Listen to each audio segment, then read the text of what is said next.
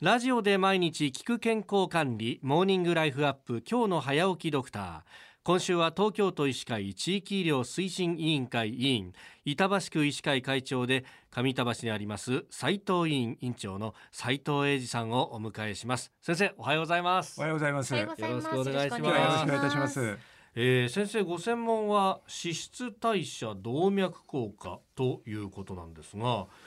質代謝って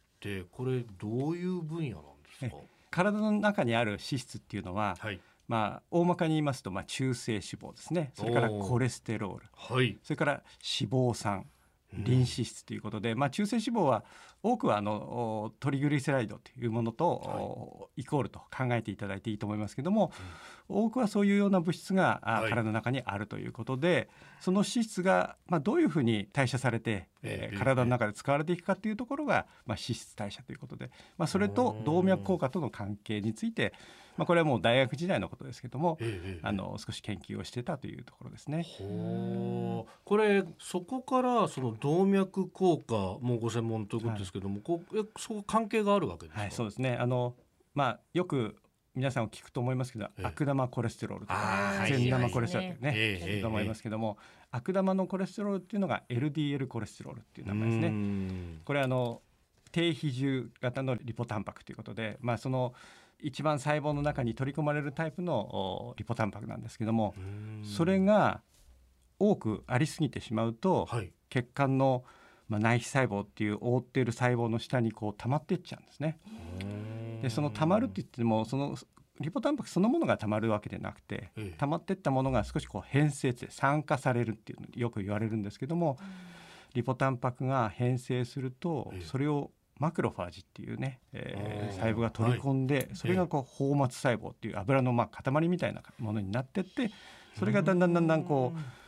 血管の下をこう膨らましていくと血管がせ狭くなってしまうっていうような状況になって、まあ、いわゆる動脈硬化ということになっていくということですね。うん。これそれがどんどん大きくなっていったりすると血管詰まっちゃったりするってことですか？ですね。細くなってくると例えば心臓の血管にそれが起こるといわえゆる狭心症ということでうん階段を上るとなんか胸が苦しいとかはい坂道に上るとなんか息切れがしてちょっと苦しいとかってあるいはギューッと締め付けられるというのが狭心症になりますね。それは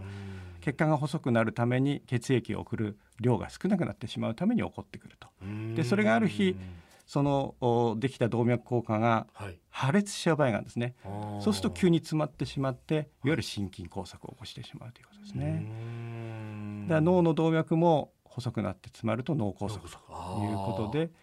で足の動脈がね詰まってしまうと閉塞性の動脈硬化症とかって、まあ、そういう病気につながっていくということですね。なるほど。だからこの脂肪の,、まあ、あの人間ドックなんかやると、はい。あの悪玉コレステロールどうなってますよって、ね。米印がついたりとか、あそういうメカニズムがあるんですね。で、まあ、悪玉に対して善玉っていうのは、はい。HDL コレステロールっていうのがあるんですが、それはあの逆に末梢の組織から肝臓にコレステロールをこう引き抜いて戻してくれる働きをしてるんですね。あへえ。逆転送という働きなんですね。ですから